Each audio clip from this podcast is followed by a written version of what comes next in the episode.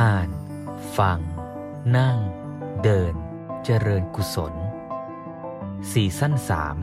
ตามรอยอริยวินัย ร่วมกันศึกษาธรรมะ น้อมนำสู่การปฏิบัติในทุกขณะของชีวิต เพื่อพัฒนาภายในแห่งตนและสังคมส่วนรวมใกล้จะกลางเดือนเมษานโยมนะบางคนบอกไม่ใช่แค่ร้อนมีฝุ่นด้วย ก็ดูแลสุขภาพกันนะโยมนะ วันนี้มาคุยกันต่อเรื่องเกี่ยวกับสันติภาพนะยังอยู่ในหมวดเรื่องราวซีรีส์เรื่องยาวนะอารยวินัยคือเรื่องของการที่เราเข้าใจความเป็นจริงของชีวิตของสัมพันธ์ระหว่างชีวิตกับชีวิตชีวิตกับโลก เมื่อเข้าใจถูกต้องถูกตรงก็เอามาจัดตั้งวางระบบ ในช่วงเดือนมีนาเมษาพฤษภานี้ ก็จะคุยกันในเรื่องของการปกครองหรือการที่มนุษย์อยู่ร่วมกัน แล้วจะวางระบบ ในการปกครองในการออกกฎหมายอยู่ในหัวข้อใหญ่เรื่องนิติศาสตร์แนวพุทธ แล้วก็รัฐศาสตร์แนวพุทธ เมื่อวันอาทิตย์ที่แล้วได้ฟังธรรมบรรยาย เกี่ยวกับเรื่องของสันติภาพนี่แหละ แล้วก็เดี๋ยววันนี้ก็จะได้ฟังต่อ คราวที่แล้วเรื่องพระพุทธศาสนาเพื่อสันติภาพของโลก วันนี้ จะฟังเรื่องวิถีสู่สันติภาพ ซึ่งชวนทุกท่านว่า การขัดแย้ง ภาวะสงคราม ภาวะไม่สันติเนี่ยมันมีทั้งในระดับภายนอกและภายใน ความขัดแย้งภายนอกก็คือการที่เราทะเลาะกกับเพื่อนบ้าน การที่เราโมโห ด่าทอกัน หรือว่าประเทศกับประเทศทำสงครามกัน อันนั้นก็เป็นภาวะไม่สันติ ที่เกิดขึ้นภายนอก ส่วนความไม่สันติภายในซึ่งจริงๆก็เป็นจุดกำเนิดของความไม่สันติภายนอกนั่นแหละ ก็คือสภาวะในใจของเรา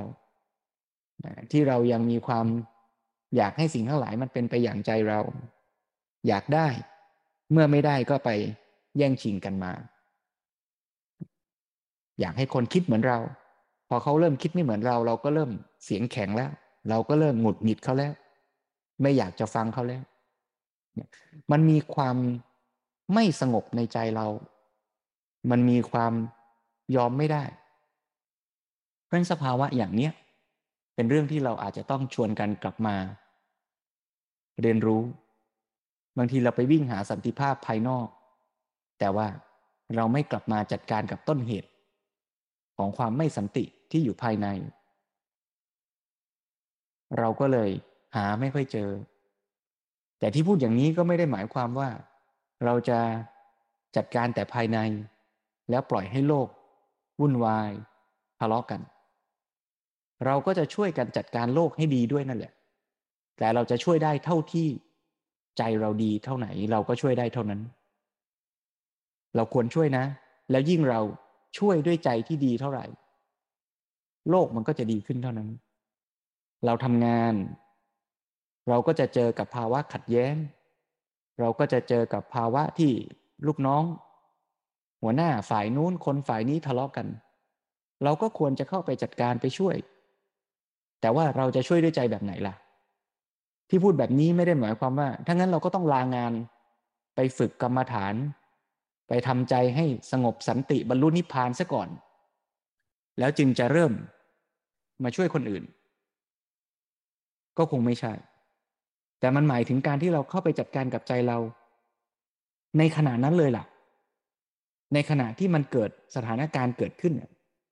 แล้วเราก็เข้าไปจัดการกับใจของเรา ที่เราเริ่มหงุดหงิดที่เราเริ่มขุนเคือง ให้มันสงบเท่าที่เราทำได้ตรงนั้นแหละ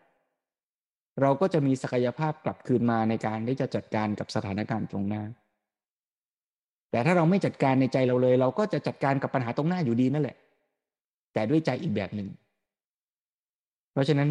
วันนี้เราก็จะมาดูด้วยกันว่า แล้วเราจะจัดการกับใจของเราอะ ให้เป็นสภาวะใจที่ดี ให้เป็นสภาวะของใจที่สันติได้อย่างไร ถ้าว่ากันตามหลักพุทธศาสนาก็คือ เราก็ต้องมาเริ่มต้นกันก่อนว่า แล้วสาเหตุของความไม่สันติเนี่ย มันอยู่ตรงไหน สาเหตุของความไม่สันติอยู่ตรงไหน ถ้าเรารู้สาเหตุ เราก็จะเข้าไปจัดการที่เหตุ ทบทวนเรื่องอริยสัจยบทุกปัญหาเกิดจากสาเหตุ หลวงพ่อสำเร็จยกตัวอย่างเปรียบเทียบว่าไฟลุก ไฟไหม้เพราะเหตุก็คือมีเชื้อเพลิง มีความร้อน มีออกซิเจน ถ้าเรายังไม่รู้ความจริงชุดนี้โอกาสที่เราจะหาวิธีดับไฟนี่ยากน่าดูเลยนะ เราอาจจะไปอ้อนวอนพระเจ้าเพื่อให้ไฟดับ เราอาจจะเอาน้ำมันไปลาด นึกว่าไฟมันจะดับยิ่งแย่เลย เพราะฉะนั้นการรู้สาเหตุนี่เป็นเรื่องสำคัญ พอเรารู้สาเหตุว่ามันเกิดขึ้นอย่างนี้เราก็ต้องไปจัดการหาวิธีละจะทำให้เหตุเนี่ยมันหมดไปสิ้นไป จะทํำยังไง นี่จะอยู่ใน ธรรมบรรยายวันนี้แหละแล้วก็จะได้ฟังต่อไปด้วยว่า เมื่อสาเหตุเป็นอย่างเนี้ย มีตัวสาเหตุอยู่สามตัวเนี้ยแล้วเราจะจัดการให้สามตัวเนี้ยมันบรรเทาไป ลดน้อยลง ถ้าเราลดความร้อน ลดออกซิเจน ลดเชื้อเพลิงลงไปไอ้ไฟที่มันลุกไหม้มันก็จะค่อยๆเบาลงเบาลง มันอาจจะไม่ได้ดับทันทีหรอก แต่อย่างน้อยมันก็จะค่อยๆเบาลงเบาลง แล้วพอเราฝึก เอาเหตุเหล่านี้ออกไปเรื่อยๆเรื่อยๆ ไฟในใจเรามันก็จะค่อยๆ สงบลงเย็นลง เมื่อใจในไฟในใจเราสงบลงเย็นลง เราก็จะเกื้อกูลต่อผู้คนรอบข้าง เราก็จะเป็นคุณพ่อที่อยู่กับลูก โดยไม่ค่อยหงุดหงิด เราก็จะเป็นคนที่ขับรถไปบนท้องถนนแล้ว ไม่ค่อยสร้างสงครามกับใคร ไม่ก่อความขัดแย้งหงุดหงิด เพราะฉะนั้นวันนี้ก็ เชิญชวนญาติโยมทุกท่าน ได้ตั้งใจสดับรับฟัง ธรรมบรรยาย ในหัวข้อเรื่อง วิถีสู่สันติภาพนะธรรมบรรยายวันนี้ยาวสักหน่อยนะฮะเพื่อให้ได้ใจความครบถ้วน เพราะฉะนั้นก็ไม่พูดมากชวนโยมให้รับฟังร่วมกันเลย ตั้งใจนั่งในอิเรียบทที่ผ่อนคลาย สบายๆแล้วก็ตั้งใจสดับรับฟังลอมทั้งพิจารณา แล้วกลับมาใคร่ครวญ ในชีวิตของเราท่านทั้งหลายไปด้วยกันนะโยมนะ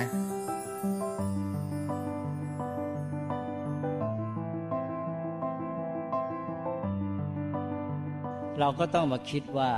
ในเมื่อโลกเขาเป็นกันอย่างเนี้ย เราจะอยู่อย่างไร จึงจะมีความรอดหรือว่าสังคมของเราจึงจะอยู่ได้ได้ดี อันนี้คือเรื่องที่เราต้องคิด นี่ขั้นที่หนึ่ง ขั้นที่สองนอกจากคิดว่าเราจะอยู่อย่างไรให้ดีในสภาพของโลกอย่างนี้ ก็ต้องคิดต่อไปว่า ถ้าเรามีความสามารถยิ่งกว่านั้นก็คือก้าวไปช่วยโลกในการแก้ปัญหา แก้ปัญหาระยะยาวอย่างที่ตั้งเป็นหัวข้อบรรยายครั้งนี้ว่าก้าวไปสู่ วิถีแห่งสันติภาพหรือการที่จะทำให้โลกมีสันติภาพ นี่ก็เป็นเรื่องใหญ่ทั้งสองชั้นทีนี้ถ้าแม้แต่ขั้นที่หนึ่งเรายังไม่คิดแล้วขั้นที่สองนี่ก็เห็นจะยากนี่คนไทยเนี่ยมองดูสงครามนี่ ถ้าเราได้แค่วิจารณ์ว่าเขาเป็นยังไงไง เราก็ไม่คิดว่าแล้วเราจะทำอย่างไร เราจะต้องทำอะไรอย่างน้อยเพื่อให้ประเทศชาติสังคมของเราเนี่ยดำรงอยู่ได้ได้ดีในโลกที่มันจะต้องมีสภาพเดือดร้อนไม่มีสันติภาพมีสงครามกันอยู่อย่างเงี้ยนะ นี่เป็นปัญหาที่เราต้องคิดถ้าเรามีความมั่นใจเข้มแข็งพออยู่รอดได้ นี่เราก็ก้าวไปอีกขั้นหนึ่ง หรือจะทำไปพร้อมกันก็ได้ ก็คือเพียรพยายามเพื่อแก้ปัญหาของโลกทำให้โลกนี้ดำเนินไปสู่วิถีแห่งสันติภาพ คนไทยเราก็อาจจะต้องมาตรวจสอบตัวเอง บางทีเราต้องติเตียนกันบ้างตำหนิกันบ้าง อย่างเราเป็นพุทธศาสนิกชน บางทีเราก็ไม่ได้คิดกันจริงจัง ว่าจะต้องทำอะไร เราแค่ฟังหรือบางทีก็ยอมรับว่าเออหลักการยังเป็นอย่างนั้น แต่ว่าตอนที่ว่าจะต้องทำอะไรเนี่ยไม่ค่อยขนขวาย ยกตัวอย่างง่าย ๆ หลักธรรมเนี่ยเราได้ยินสมอสอนอยู่เรื่อย เราก็มาพูดกันเช่นบอกว่า อัตตาหิอัตโนนาโถตนเป็นที่พึ่งของตน เออ เราก็ยอมรับว่าตนเป็นที่พึ่งของตน ก็สอนกันอยู่เลยตนเป็นที่พึ่งของตน แต่ว่า ตอนที่จะต้องทำคือตอนที่พระท่านสอนว่า แล้วทำอย่างไรตนจึงจะเป็นที่พึ่งได้ อันนี้เราไม่ค่อยจะเดินเลย ซึ่งตอนตรงนี้เป็นคำสอนที่สำคัญ แล้วเป็นภาคปฏิบัติ ก็คือว่าเรารู้หลักการความจริงมันเป็นอย่างนั้นว่าตนเป็นที่พึ่งของตน เพราะฉะนั้นเราก็ต้องทำตนนี้ให้เป็นที่พึ่งได้ ก็ต้องพัฒนาตนขึ้นมาคำสอนของพุทธศาสนาที่เพียรพยายามสอน มากมายก็คือสอนให้ทำตนให้เป็นที่พึ่งได้ด้วยการพัฒนาตนด้วยการศึกษาตรงนี้เป็นจุดสำคัญ ถ้าเราอยู่แค่ตนเป็นที่พึ่งของตน มันก็จบได้แต่รู้หลักความจริงแล้วก็ไม่ได้ก้าวไปไหน หรืออย่างคำสอนอีกข้อหนึ่งที่เราได้ยินก็อยู่เสมอ ว่าเวรไม่ระงับด้วยการจองเวรหรือเวรระงับด้วยการไม่จองเวร ก็ได้ยินกันแล้วก็จำกันแม่นยำอันนี้ก็เป็นหลักการเหมือนก็เป็นความจริงในหมู่มนุษย์ พอถากว่าเกิดเวรแล้วไปจองเวรมันก็ไม่รู้จักจบสิ้น แต่ทีนี้ว่าในแง่ของภาคปฏิบัติที่จะต้องทำก็ต้องถามต่อไปว่าแล้วทำอย่างไรจึงจะไม่ต้องจองเวรองค์นี้แหละที่คนไทยเราหรือชาวพุทธไทยเราไม่ค่อยคิด ทั้งๆทที่ในพุทธศาสนาเนี่ย คนดูในคำพีท่านก็เพียรพยายามสอนว่าทำไงเราจะไม่ต้องจองเวรอย่างในข้อนี้มันก็เกี่ยวกับเรื่องสงครามและสันติภาพด้วย การที่จะไม่ต้องจองเวรเนี่ยมันก็อาจจะมีอย่าพูดอย่างชาวบ้านในสามแบบ แบบที่หนึ่งคือคนก่อเวรเขาทารุนแรงได้ผลจนกระทั่งฝ่ายที่ถูกกระทำเนี่ยสูญสิ้นชาติพันธุ์หายไปหมดเลย ก็เลยไม่มีโอกาสมาจองเวรนี่ก็แบบที่หนึ่งนะแบบที่สองก็คือว่า เขาก่อเวรมาแล้วเนี่ย คนที่ถูกกระทำมีความสามารถทำให้การก่อเวรของเขาเนี่ยไม่สำเร็จผลสงบไปหรือสยบได้นะเลิกหายต่อกัน เขายอมนะอย่างนี้ท่านเรียกว่า ชนะได้โดยธรรม ไม่ต้องทำร้ายเขานะแล้วก็สามก็คือว่าทำอย่างไรในระยะยาวก็คือทำไม่ให้มีการก่อเวรขึ้นมาเลย นี่เก่งที่สุด อันนี้จะมีสันติภาพแน่นอนเลยนะทำให้โลกนี้ไม่มีการก่อเวรแล้วเราอยู่ในขั้นไหน ถ้าเราไม่เพียรพยายามเราจะอยู่ขั้นที่หนึ่งนะคือพอเขาก่อเวรมาเราก็หมดสิ้นชาติพันธุ์จบนะก็ไม่ต้องจองเวรนี่ว่าในคำพีท่านจะสอนไว้จะมีตัวอย่างเมื่ออย่างชาดกเนี่ยจะยกตัวอย่างไว้เพื่อเห็นว่า เออ เราจะเปลี่ยนวิถีของโลกยังไงโลกเนี่ย มันร้าย คิดแต่ว่าจะแก้แค้นกัน ยกทัพเบียดเบียนกันมีแต่สงครามไม่หยุดหย่อน แล้วทำยังไงจึงจะทำให้เกิดสันติภาพหรือความสงบได้ แม้แต่เมื่อมีฝ่ายที่เขาตั้งตัวเป็นศัตรู ยกทัพมาในระดับประเทศชาติมาลุกรานเบียดเบียนเนี่ยชาดกมีหลายเรื่อง ที่สอนเรื่องนี้คือว่าให้เห็นว่าเมื่ออีกฝ่ายหนึ่ง อย่างในระดับประเทศเนี่ยก็มีชาดกใหญ่ๆเลย เช่นอย่างมโหสถชาดกเนี่ยก็เป็นเรื่องอย่างเนี้ย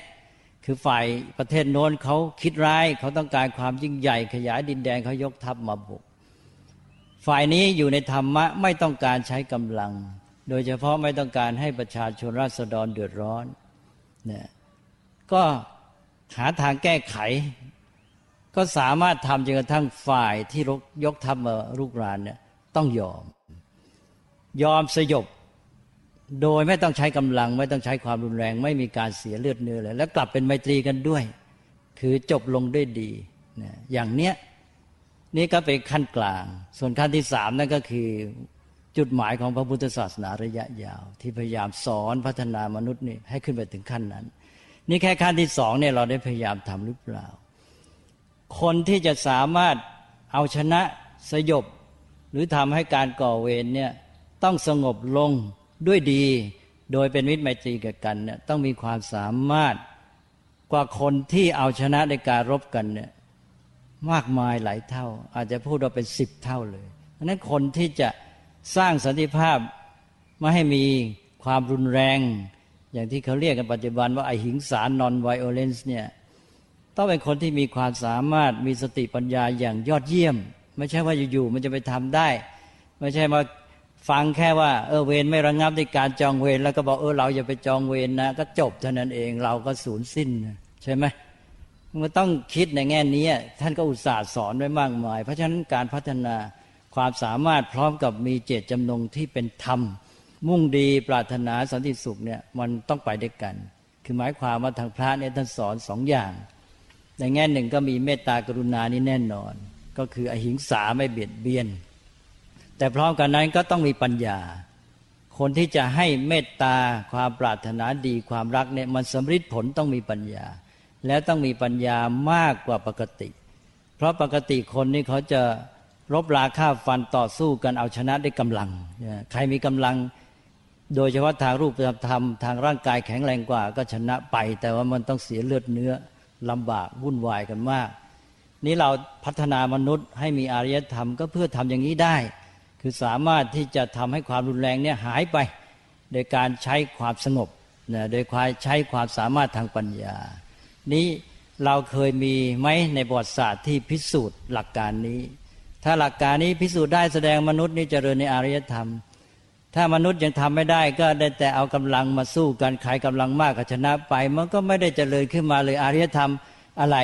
เพราะมันก็เหมือนกับสมัยบุพการใช่ไหมก็เขาก็รบกันมาอย่างเงี้ย รมีกำลังมากก็รบชนะไป จะไม่เห็นจะเป็นอารยธรรมอะไรมันก็เหมือนเดิมเลยนะเพราะฉะนั้นจะต้องคิดกันให้ดี นี่คืออารยธรรมในแง่สันติภาพก็คือใช้หลักการที่พระพุทธเจ้าสอนไว้ ถ้าคุณจะ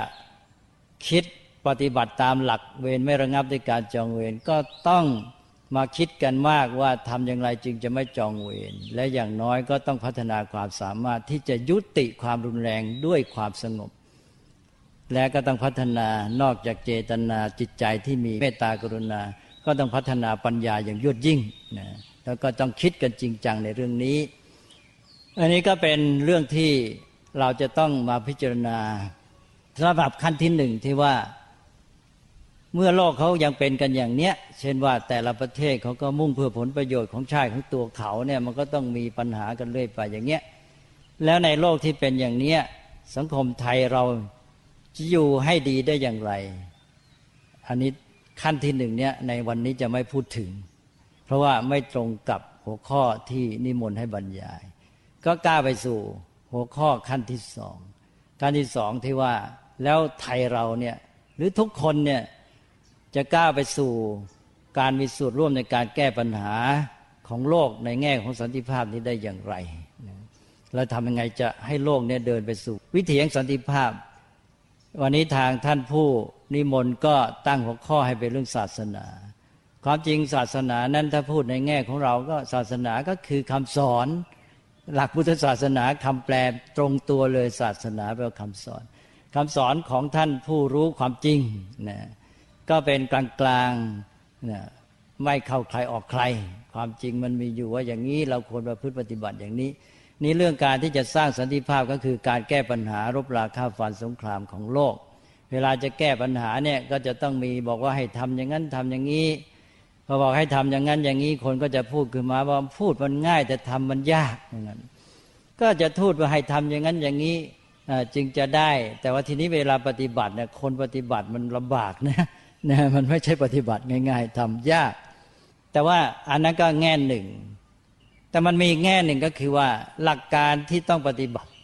ปฏิบัติหลายอย่างเนี่ยไม่ความเป็นความจริงที่จะต้องทำมิฉะนั้นไม่สำเร็จ มันจะยากหรือไม่ยากไม่เกี่ยวแหละนะแล้วคุณต้องการข้ามแม่น้ำไปฝั่งโน้น เพราะเพราะว่ามันมีหมู่บ้านที่คุณต้องการไปอยู่ฝั่งโน้น การข้ามแม่น้ำนี้จะยากหรือไม่ยากก็ตามก็คุณก็ต้องข้ามใช่ไหม อันนี้ในกรณีนี้มันจำเป็นแหละเนี่ยเราจะมาอ้างความยากไม่ได้แล้วคุณจะไปหรือไม่ไป ถ้าคุณจะไปให้ถึงคุณก็ต้องข้ามไปให้ได้ มันจะยากหรือไม่ยาก อันนี้หลักการหลายอย่างก็เช่นเดียวกัน มันจะมามัวคำนึงถึงความยากไม่ได้ จะมาบอกว่าพูดมันง่ายทำมันยากเนี่ยพูดไม่ได้ เพราะว่ามันเป็นหลักความจริง ถ้าคุณไม่ปฏิบัติคุณก็ไม่สำเร็จคุณอยากมีสันติภาพ หลักการนี้มันต้องมีถ้าไม่มีแล้วสันติภาพไม่เกิดขึ้นเนี่ยคุณต้องทำ อันนี้เราก็มาพูดกันถึงหลักการแบบนี้นะโดยจะมาอ้างกันอีกนะว่ายากนะต้องทำความเข้าใจกันไว้ก่อน นี้หลักการเกี่ยวกับเรื่องการสร้างสันติภาพนี้มันก็ต้องมาดูที่หลักการฝ่ายตรงข้ามก็คือด้านเหตุปัจจัยที่ทำให้คนเนี่ยมาขัดแย้งต่อสู้รบราฆ่าฟันทำสงครามกัน ซึ่งมันก็เป็น ประวัติศาสตร์ของมนุษยชาติเป็นมาเป็นไปกันอย่างเงี้ยมีสงครามมีการต่อสู้รบราคาฟันกันขัดแย้งกันตั้งแต่ระดับบุคคลจนกระทั่งถึงระดับสังคมระดับประเทศชาติ ตลอดมาทุกยุคทุกสมัยอันนี้เราก็สรุปสั้นๆ เพราะเหตุปัจจัยที่ทำนั่นก็ไปขุดกันมาแต่ละกรณีมันก็ต่างๆกันไป แต่ท่านบอกว่าโดยสรุปแล้วมันก็มีสามอย่างเท่านั้นแหละ เหตุปัจจัยที่ทำให้มนุษย์ขัดแย้งกันปัญหาเกิดขึ้นหนึ่งอยากได้สองอยากใหญ่สามใจแคบว่างั้นนะทีนี้อยากได้นี่ก็ท่านเรียกว่าตัณหา คืออยากได้ผลประโยชน์ อยากได้สิ่งเสพบริโภค ทรัพย์สมบัตินะความพรั่งพร้อมนะมาบำรุงบำเรออะไรตัวเนี่ยให้มีมากที่สุด นี่ก็เป็นเหตุให้ยกทัพรบราข้าฝันกันจะเห็นว่าไม่ต้องว่าถึงคนละประเทศชาติก็ ยกทัพไปตีกันเพราะเรื่องผลประโยชน์แม้แต่เวลานี้ก็วิจารณ์ก็มันเป็นเพราะข้อนี้เนี่ยข้อที่หนึ่งก็คืออยากได้ ก็เรื่องผลประโยชน์ เรื่องตัณหาอันนี้สองก็คืออยากใหญ่ อยากใหญ่ก็คือต้องการอำนาจต้องการความยิ่งใหญ่ สามารถครอบงำผู้อื่น บังคับเขาได้ อันนี้ท่านเรียกว่ามานะอันนี้ก็ตลอดประวัติศาสตร์ มักจะมาคู่กันการที่หนึ่ง อยากได้ด้วยก็อยากใหญ่ด้วย ถ้าอยากใหญ่เป็นใหญ่ได้ก็จะอยากได้ก็ทำสำเร็จได้ง่ายนะ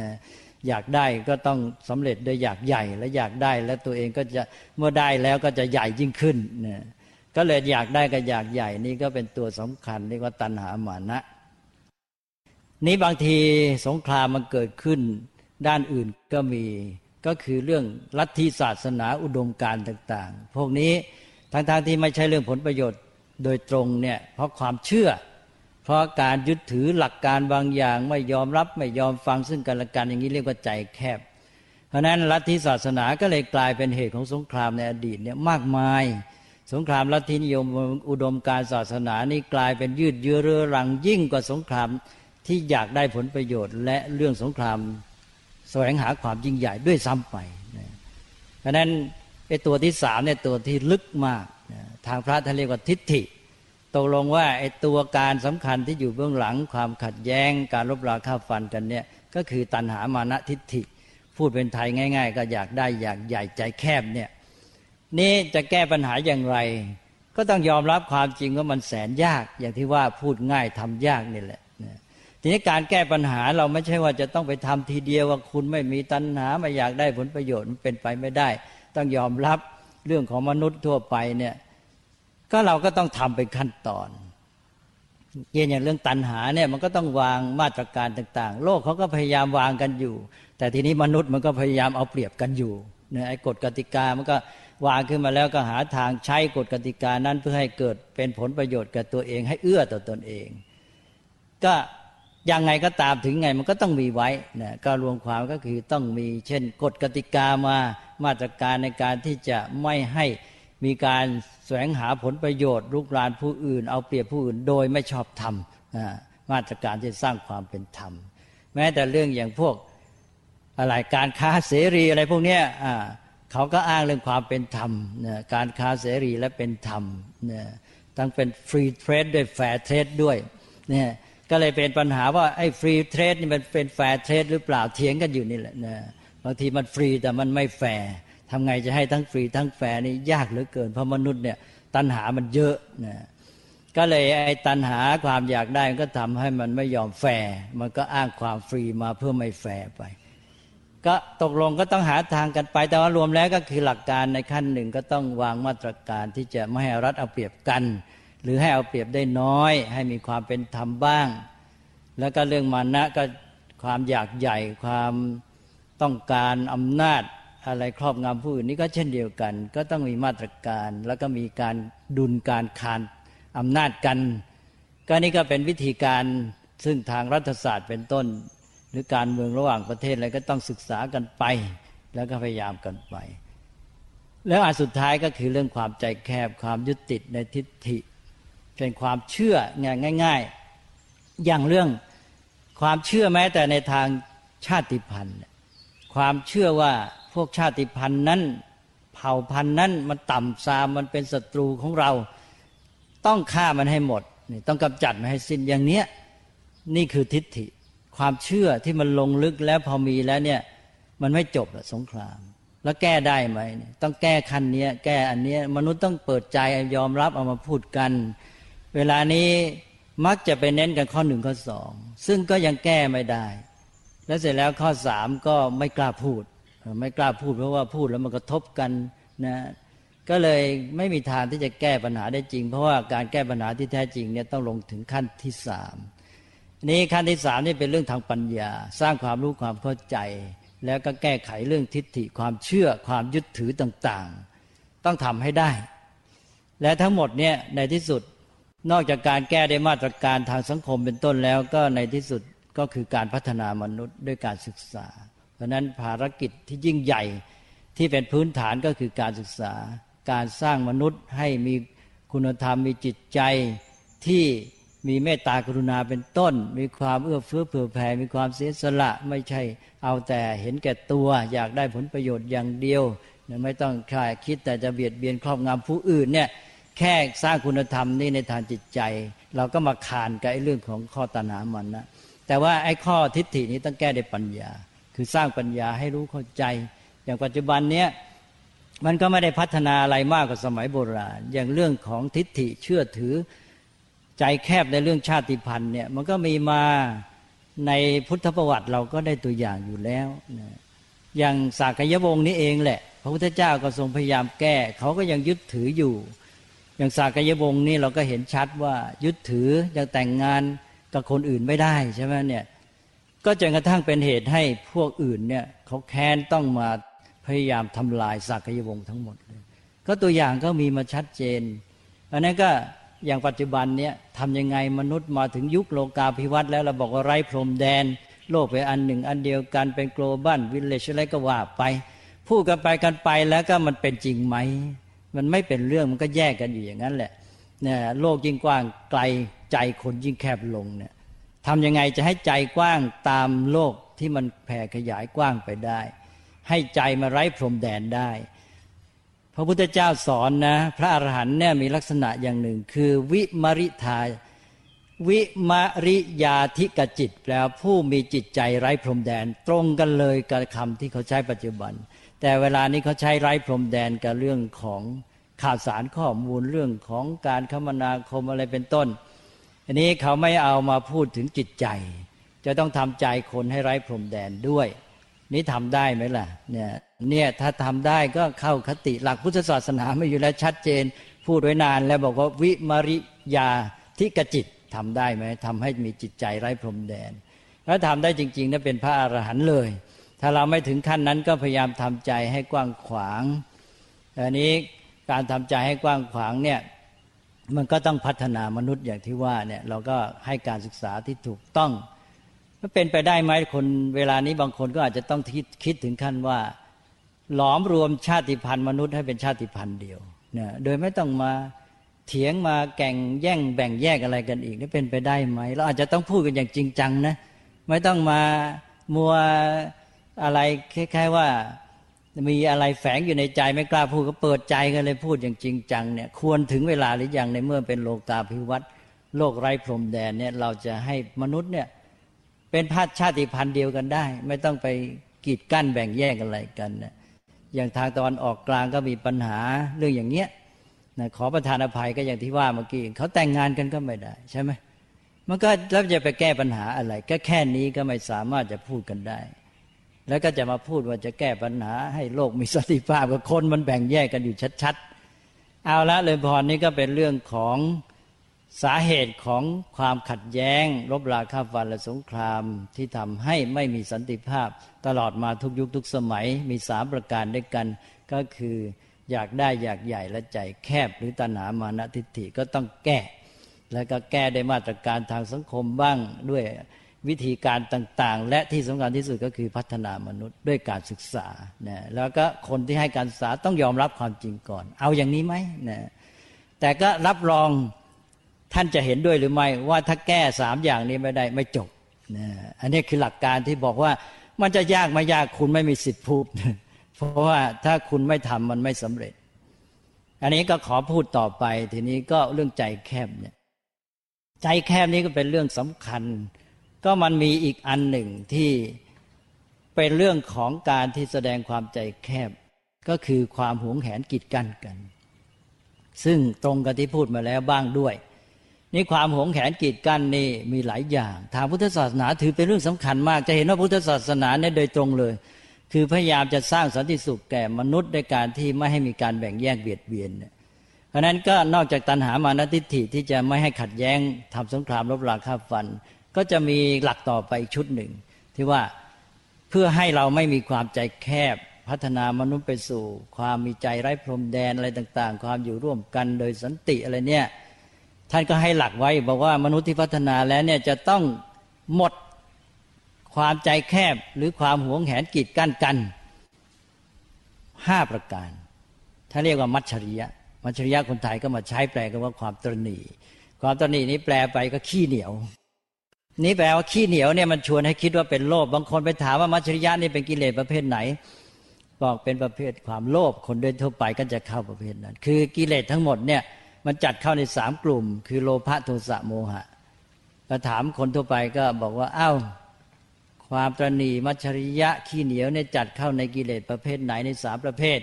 เขาก็จะบอกว่าอยู่ในประเภทโลภะหรือโลภแต่ไม่ถูก เพราะเราไปแปลภาษาไทยความหมายมันก็อาจจะไม่ตรงทีเดียวกับภาษาเดิม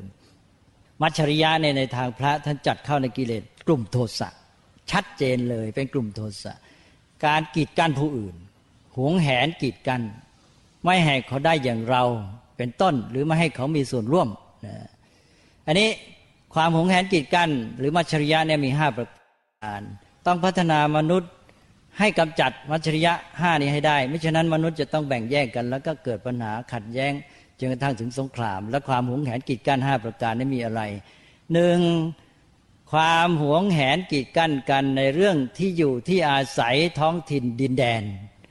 มาที่หนึ่งละชัดเลยใช่ไหมเนี่ยคนมันก็แบ่งแยกกันอยู่จนกระทั่งถึงประเทศเนี่ยเอาละนี้สองหวงแหนกีดกั้นกันในเรื่องผลประโยชน์ เรื่องลาบ เรื่องการได้สิ่งที่ต้องการสิ่งเสพบริโภคเป็นต้นสองแล้วนะ นี่คือเรื่องลาบ แล้วก็สามความหวงแหนกีดกั้นกันในเรื่อง พงเผ่าเหล่ากอชาติพันธุ์ พวกพ้องนะสามแล้วนะแล้วก็สี่ความหวงแหนกีดกั้นกันด้วยเรื่องการแบ่งชั้นวันนะสีผิวเป็นต้น แล้วก็ห้าความหวงแหนกีดกั้นกันในเรื่องวิชาความรู้ ผลสำเร็จทางภูมิธรรมภูมิปัญญา โอ้อันนี้ปัจจุบันเนี้กำลังเข้าอันที่ห้านี่เต็มที่เลยนะ เรื่องสิทธิอะไร อะไรสิทธิทางปัญญาอะไรเนี่ยนะลิขสิทธิ์ทางปัญญาอะไรก็แล้วแต่รวมแล้วก็คือเป็นเรื่องเนี้ยอยู่ในข้อห้าแต่ว่ามีทั้งหมดแหละ ปัจจุบันนี้จริงไม่จริงก็มีห้าครบเลยทวนอีกครั้งหนึ่งหวงแหนกีดกั้นกันได้เรื่องที่อยู่ที่อาศัยถิ่นฐานแวนแคว้นประเทศดินแดนสองก็หวงแหนกีดกั้นกันได้เรื่องพงเผ่าเหล่ากอชาติพันธุ์วงตระกูลสามก็หวงแหนกีดกั้นกันได้เรื่องผลประโยชน์สี่ก็หวงแหนกันกีดกั้นกันได้เรื่องชั้นวันณะสีผิว แล้วก็ห้าการหวงแหนกีดกั้นกันได้เรื่องวิชาการความรู้ ผลสำเร็จทางภูมิธรรมภูมิปัญญา เนี่ยถ้ากำจัดความหวงแหนกีดกั้นห้าอย่างนี้ไม่ได้ มนุษย์ก็ต้องขัดแย้งกันต่อไป ต้องรบราแย่งชิงกำจัดกันเรื่อยไปเนี่ยจริงไม่จริง แล้วพุทธศาสนาสอนเลย ถ้าเป็นโสดาบันปั๊บหมดเลยห้าอย่างนี้ไม่มีเหลือเลย นี่ที่พุทธศาสนาที่พัฒนามนุษย์มาก็เพื่ออันนี้ แล้วเราก็ไม่ได้คิดหาทาง แต่ว่าไม่ใช่ว่าไปสุดโต่งนะไม่ใช่ว่าเออท่านสอนว่าไม่ให้มีความหุนแหนกิจกั้นในเรื่องเหล่านี้ เราก็ไม่ถือแล้วเราก็ไม่ยึดถือเลยเรื่องทินที่อยู่อาศัยประเทศของเราเรื่องอะไรทั้งหลายทั้งห้าข้อไม่ยึดถือ อันนั้นเป็นสุดโต่งมันมันกลายเป็นโมหะไม่ได้ทำด้วยปัญญานะคือมันต้องรู้เท่าทันความจริง ตามเหตุตามผลว่าอันเนี้ยถ้าขืนยึดถือกันอยู่ มันเป็นความยึดมั่นถือมั่นที่ผิด นะการที่เราตั้งสิ่งเหล่านี้ขึ้นมา ก็เพื่อให้มนุษย์เนี่ยได้มีหลักมีเกณฑ์มีกฎกติกา อยู่ในขอบเขตและขั้นตอนที่ถูกต้อง แล้วเราก็ปฏิบัติไปเพื่อการที่อยู่ร่วมกันได้ดี วัตถุประสงค์แท้จริงนั้น เพื่อให้มนุษย์อยู่ร่วมกันได้สันติสุข จุดหมายแท้จริงนะอยู่ที่นั่น แม้แต่การที่เรามาจัดแบ่งให้คนมีที่อยู่อาศัยเป็นของใครท่านเรียกว่าสมมตินี้ก็เพื่อให้อยู่เป็นสุขนั่นแหละใช่ไหมแต่เป็นการแบ่งแยกโดยมีวัตถุประสงค์ เพื่อให้มนุษย์เนี่ย มันรู้จักปฏิบัติให้ถูกต้อง ในเมื่อคนยังมีกิเลสและการที่จะอยู่ร่วมกันได้ดี มันก็ต้องมีการรู้จักจัดจัดแบ่งอะไรนี้เป็นปัญญาของมนุษย์ท่านเรียกว่ารู้ทันสมมติ ก็เอาสมมติมาใช้ก็เป็นความฉลาดของมนุษย์ แต่ว่าก็ต้องรู้ทันสมมติ แล้วอย่าไปยึดติดในสมมติจนกระทั่งกลายไปว่าเอาไอ้สมมติเนี่ยมาบีบตัวเองแล้วก็มาแบ่งแยกกันทำลายกันไป นี่ถ้าเราปฏิบัติให้ถูกขั้นตอนเราก็ใช้สมมติเหล่านี้ซึ่งทั้งห้าเนี่ยก็มาจากสมมติเนี่ยปฏิบัติให้มันถูกต้อง ประเทศของเราเออมันก็ต้องมีถิ่นอาแม้แต่ที่อยู่บ้านของเรามันก็ต้องมีก็เป็นธรรมดา แต่ว่าอันนี้เรามีเพื่ออะไรนะเพื่อให้คนนี่อยู่กันได้ดีเช่นว่าบ้านใครบ้านมันครอบครัวใครครอบครัวมันแล้วเราก็จะมีที่กำหนด แล้วจะได้มีขอบเขตที่อยู่อาศัย แล้วก็มีวิธีปฏิบัติสัมพันธ์กันได้ถูกต้องต่อไป ก็ขยายกว้างออกไปเนี่ยปฏิบัติได้ปัญญา ทำไงจะให้ไอ้มัชริยะห้าเนี่ยมันหมดไปโดยเอาปัญญามาปฏิบัติด้วยสมมติแทน เนี่ยเอาเป็นว่าห้าอย่างเนี่ยได้ไหม และจริงไหมถ้ามนุษย์ยังไม่หมดความหวงแหนกิจการห้าประการนี้ ก็แก้ไขปัญหาความขัดแย้งไม่ได้ เนี่ยที่เขามีปัญหากันอยู่เนี่ยอย่างหวงแหนชาติพันธุ์เนี่ยอย่างที่สักยวงศ์ต้องถูกทำลายไปเนี่ยก็เพราะหวงแหนชาติพันธุ์ นี่ก็เป็นเรื่องที่ ขอฝากไว้ว่าความจริงไอ้เรื่องของสันติภาพเนี่ยมันไม่ได้ยากอะไร อย่างที่ว่ามันก็พูดง่ายทำตามหลักนี่มันก็จบ แต่ว่ามนุษย์ก็ทำไม่ได้สักที ก็เพราะมนุษย์เนี่ยไม่ได้พัฒนา จิตใจปัญญาไม่ได้พัฒนาให้มีคุณสมบัติเหล่านี้ขึ้นมา นี่ถ้าหากว่าเราสามารถแก้ปัญหาในเรื่องตัณหามานะทิฏฐิเรื่องของมัชริยะความหงแหนกิจกั้นได้แล้วเนี่ยมันก็จะเกิดความเป็นสากลที่แท้จริง สากลก็คือมันทั่วกันคือโลกนี้ก็ทั้งโลกมันไม่มีการแบ่งแยกต่อไปนี้ในการที่จะเกิดความเป็นสากลเนี่ยมันก็จะมีลักษณะต่าง ๆ ที่เป็นเครื่องตรวจสอบ ซึ่งเอามาใช้ในการฝึกมนุษย์ได้ด้วย ความเป็นสากลเนี่ยก็มีสามประการด้วยกันสามประการนี้แค่ดูแค่สากลมาตรวจสอบ เราก็ไปแล้วโลกปัจจุบันนี้ มันไม่มีเลยความเป็นสากลแล้วก็พูดกันสากล ใส่เสื้อก็บอกชุดสากลแต่เสร็จแล้วใจมันไม่เป็นสากล ปัญญาไม่สากล สากลอะไรบ้างสากลที่หนึ่งท่านบอกว่าความเป็นมนุษย์ที่สากล แค่นี้ก็ไปแล้ว ความเป็นมนุษย์สากลหมายความว่าจะเป็นคนเกิดที่ไหนอยู่ที่ไหน มันไม่มีความแบ่งแยกเนี่ยก็เป็นมนุษย์ทางนั้น ส่วนการที่จะไปบอกว่าเป็นมนุษย์ฝรั่งมนุษย์แขกมนุษย์ไทย มนุษย์จีนอะไรเงี้ยมันก็เป็นเรื่องของการที่ว่าไปตามความเป็นจริงโดยปัจจัยทางด้านธรรมชาติชาติพันธุ์อะไรแต่เพื่อเพื่อรู้เข้าใจเท่านั้น แต่ว่าก็คือความเป็นมนุษย์ร่วมกัน นี่ว่ามันต้องเริ่มที่ความเป็นมนุษย์ไม่ได้แร่ไม่ได้เริ่มที่ความเป็นแขกเป็นไทยเป็นฝรั่งเนี่ยพอมองเห็นคนอื่น ก็ต้องมองว่าเป็นมนุษย์ก่อน แล้วเสร็จแล้วเขาจะเป็นมนุษย์พวกไหนก็ว่ากันไป อันนั้นเพียงเพื่อรู้และปฏิบัติให้ถูกต้อง แต่ว่ามีไอ้จัดใจจิตใจที่นึกถึงความเป็นมนุษย์เนี่ยแล้วปฏิบัติต่อการในฐานะเป็นมนุษย์ หรือว่ายังแบ่งแยกเรื่องศาสนาพอเห็นกันแทนที่จะนึกว่าคนนี้เป็นมนุษย์ ก็เป็นนึกว่าเป็นศาสนาไหน อย่างนี้มันเริ่มในการแบ่งแยกแล้วมันก็ลำบากดังนั้นความเป็นสากลไม่เกิด ต้องเริ่มด้วยความเป็นมนุษย์ที่สากล เพราะความเป็นมนุษย์ที่สากลเนี่ยมันก็จะทำให้นึกว่า เออ เป็นมนุษย์ทางนั้นนะอย่างเช่นเช่นการฆ่าเนี่ย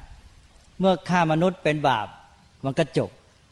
ทีนี้ถ้าไปแบ่งแยกว่าฆ่าคนชาติพันธุ์นั้นชาติพันธุ์นี้ดีอะไรอย่างนี้อย่างนี้ก็ไปไม่รอดแล้วใช่ไหมเนี่ยมันแบ่งแยกแล้วชาติพันธุ์นี้ศาสนานั้น กลายเป็นว่าคนที่ไม่นับถืออย่างนี้แล้วเป็นบาปต้องฆ่าอะไรเงี้ยอย่างนี้มันก็แบ่งแยกให้ความเป็นมนุษย์ไม่สากล นั้นต้องเริ่มก่อนคือความเป็นมนุษย์ที่สากลเราเห็นคนทุกคนพอเริ่มก็ต้องถือว่าเป็นมนุษย์ก่อน แล้วความเป็นมนุษย์ที่จะเป็นฐานของทุกสิ่งทุกอย่าง และจะแบ่งแยกอย่างไรเป็นเรื่องของความรู้เข้าใจ เพื่อประโยชน์ความสะดวกในการปฏิบัติต่อกัน ไม่ใช่เอามาเป็นเครื่องแบ่งแยก แต่มนุษย์ในเวลานี้มันตรงข้ามนะมันยึดถือเอาไอ้ข้อจุดกำหนดในการแบ่งแยก เป็นชาติพันธุ์ไหนเป็นเผ่าไหน เป็น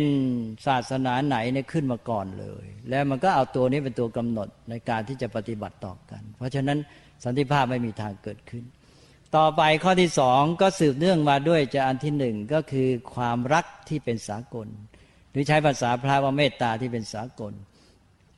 เมตตาที่เป็นสากลก็คือว่าเมื่อเป็นมนุษย์แล้วเรามีเมตตารักเหมือนกันหมดนะเพราะเราต้องการให้คนนี่รักกันมีเมตตาไมตรี มนุษย์นี่จะอยู่ด้วยกันดีก็ต้องมีเมตตา มีความเอื้อเฟื้อเผื่อแผ่ปรารถนาดีต่อการช่วยเหลือกัน ไม่โกรธกันไม่คิดหาทาง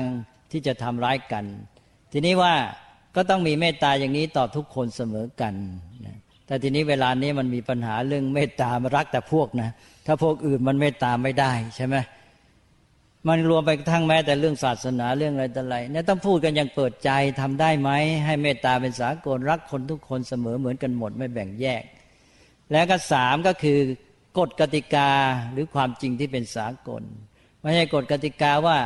เออ ถ้าเป็นมนุษย์นับถืออย่างนี้เป็นพวกนี้แล้วทำอันนี้จะได้รับผลอันนี้ แต่ถ้าเป็นมนุษย์พวกอื่นไม่ได้รับผลนี้แล้วมันต้องมีว่าทำเหตุปัจจัยยังไงได้รับผลอันนั้นไม่ว่าที่ไหนเมื่อใดไม่จำกัดได้ขอบเขตกาลเทศะหรือกลุ่มชนอะไรเนี้ยทำอย่างนี้ได้ไหม มนุษย์ก็ยังทำไม่ได้ กฎกติกาความเป็นจริงแม้ แต่ความจริงของธรรมชาติ ยังเอามาแบ่งกันอีกในความจริงของธรรมชาติแต่ที่จริงมันแบ่งแยกไม่ได้อยู่แล้ว ไอ้กฎกติกามนุษย์เนี่ยยังพอเห็นว่าแบ่งกัน เพราะว่ามันถือเรื่องของพวกโน้นพวกนี้อยู่ ก็แสดงว่าเราต้องขยายให้กฎกติกาเป็นสากล นี่พอถึงความจริงของธรรมชาติก็ยังมาแบ่งแยกอีก ไม่เป็นสากลเพราะนั้นก็ต้องให้เป็นสากลอย่างคนทำดีไม่ว่าเป็นชาติไหนศาสนาไหนก็ไปสวรรค์หมด คนทำชั่วไม่ว่าเป็นชาติไหนศาสนาไหนก็ต้องไปนรกหมด มันต้องอย่างนี้ ความจริงต้องเป็นสากลถ้าเมื่อไรได้สามสากลนี้ก็มีทางที่จะทำให้โลกมีสันติภาพได้ ถ้ามันไม่สากลมันก็คือแบ่งแยก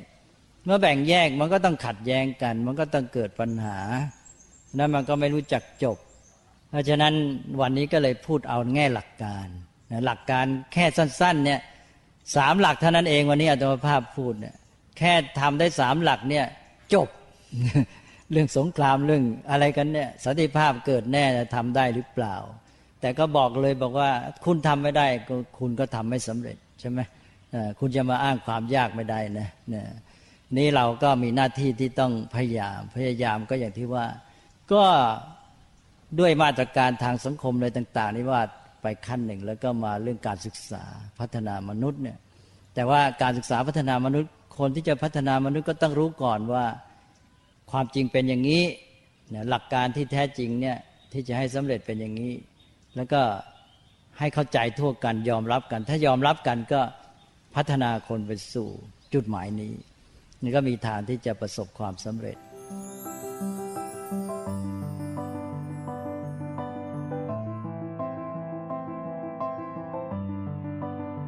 จบไปนั้นเป็นช่วงตอนส่วนหนึ่งของธรรมบรรยาย เรื่องวิถีสู่สันติภาพ หลวงพ่อชวนให้เห็นว่าเหตุปัจจัยที่ทำให้มนุษย์ขัดแย้งกัน มีสามข้อ คืออยากได้ อยากใหญ่ ใจแคบ ลองชวนกันสัมผัส ประสบการณ์จริงในชีวิตของเราว่า จริงหรือไม่ เมื่อมีภาวะแบบนี้เกิดขึ้น ใจที่สงบ ใจที่สันติ ก็จะค่อยๆหายไป เรานั่งอยู่ดีๆ สงบสงบสบายสบายแล้วเราก็เริ่มเห็นโฆษณา อะไรสักอย่างที่เราอยากได้ จิตใจก็จะเริ่ม เริ่มไม่นิ่งแล้ว เริ่มไม่สงบแต่ถ้าสิ่งนั้น มันอยู่ที่ใครคนใดคนหนึ่งหรือมีใครมาแย่งมันไปทำให้เราไม่ได้ เราก็จะเริ่มเกิดภาวะขัดแย้ง กับคนคนนั้นไอสิ่งที่เราอยากได้มันอาจจะไม่ใช่แค่วัตถุสิ่งของด้วยนะ บางทีมันก็เป็นยศตำแหน่ง บางทีมันก็เป็น หน้าที่การงานคำชื่นชม ความสำเร็จ ที่เพราะมันไม่ได้อย่างที่ใจเราอยาก ใจเราก็เกิดภาวะหงุดหงิดขุนเคืองขัดแย้ง หรือแม้แต่ความเครียดก็เป็นภาวะที่เราสูญเสียสันติภายในเราอยากให้งานมันเสร็จอย่างใจเรา มันไม่เสร็จสักทีเครียด เราอยากให้อะไรอะไรมันเป็นอย่างใจเรา แล้วมันไม่เป็นเครียด ผิดหวังเสียใจ อยากให การที่เรามีตัวตนขึ้นมาว่า ฉันจะต้องยิ่งใหญ่กว่า ฉันอยู่เหนือกว่าต่ำกว่า เกิดภาวะเปรียบเทียบแข่งขันเปรียบเทียบดูสิเขาเป็นอย่างนั้น เราต้องเป็นอย่างนั้นให้ได้อย่างเขา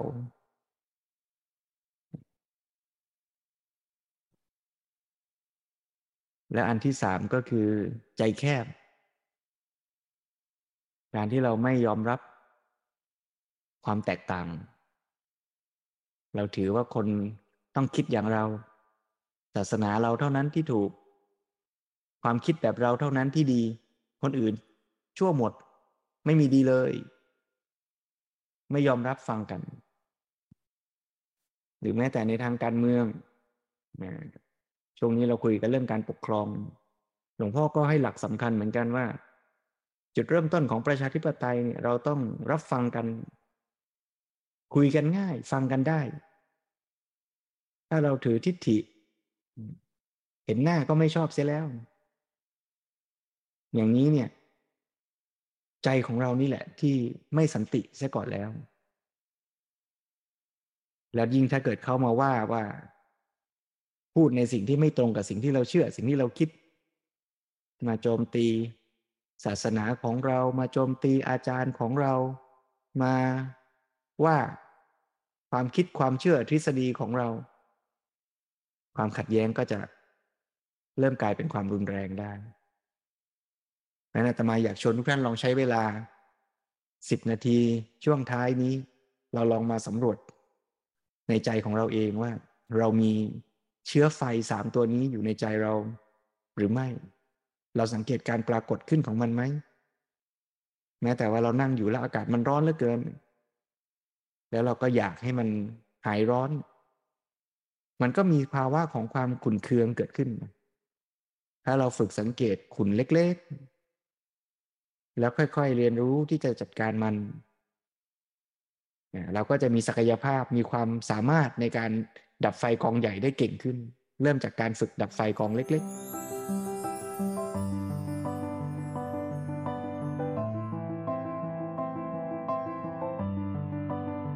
แล้วก็ลองฝึกที่จะมีจิตใจที่กว้างขวางไร้พรมแดน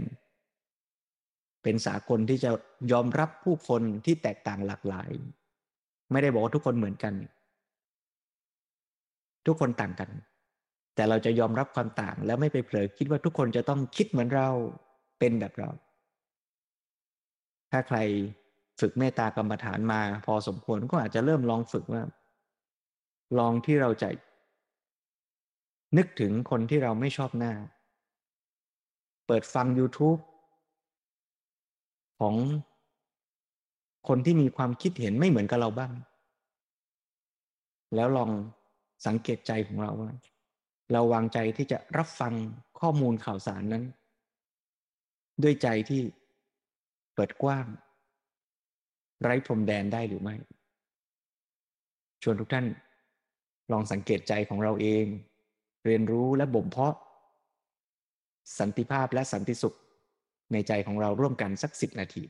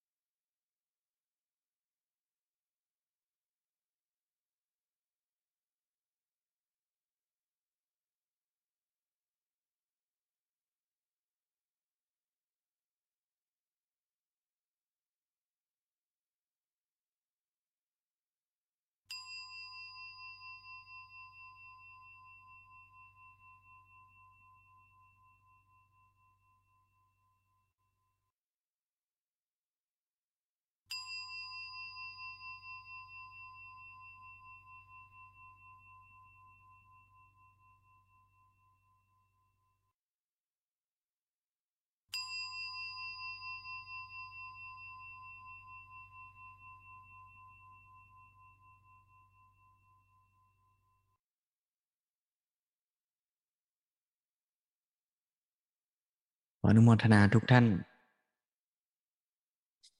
ขอให้โยมได้รักษาภาวะใจที่มีความสงบ สงบจากเชื้อเพลิง คือกิเลสทั้งหลาย แต่การจะรักษาใจอย่างนี้ก็ไม่ใช่ง่าย แต่ก็เป็นทางเดียว ที่เราจะรักษาตัวเราด้วย รักษาโลกใบนี้ด้วย เราจะพัฒนาชีวิตพัฒนาโลกก็ต้องฝึกอย่างนี้แหละแล้วเดี๋ยวเราก็พักผ่อนพรุ่งนี้วันจันทร์ตื่นเช้าไปทำงาน ก็อาจจะมีสิ่งที่มากระทบ กระทบไอ้ตัวเชื้อเพลิง ทั้งความอยากได้อยากใหญ่ และความใจคับแคบที่มันยังมีเชื้อหลงเหลืออยู่ในใจเราเนี่ย เมื่อมันถูกสะกิดไฟมันลุก เราก็มีหน้าที่จะต้องมีสติเข้าไปรู้ทัน ถ้าเราเคยฝึกที่จะรู้ทัน พอเรารู้ทันแล้วเราก็ค่อย ๆ ฝึกที่จะมีวิธีคิดก็ได้ หรือสังเกตโทษของไฟที่ลุกขึ้นนั้น แล้วเราก็จะค่อยๆ เปลี่ยนวิธีคิด มีวิธีจัดการ ถ้าใครสนใจก็แนะนำหนังสืออีกเล่มหนึ่งเรื่องทำอย่างไรจะหายโกรธ หลวงพ่อสมเด็จก็รวบรวมวิธีให้สิบวิธี เมื่อมีอะไรมากระทบแล้วมันขัดแย้งกับใจเรา ก็หาทางที่จะจัดการ เมื่อเราฝึกที่จะจัดการกับไฟกองเล็ก ๆ ได้เก่งขึ้น ไฟกองใหญ่เราก็จะมีหวังที่จะค่อย ๆ จัดการได้ก็ชวนโยมได้ฝึก ร่วมกันเป็นเพื่อนร่วมทาง บนวิถีทางสู่สันติ ไม่ว่าจะเป็นสันติภายใน และสร้างสันติในสังคมที่เราอยู่ ร่วมกัน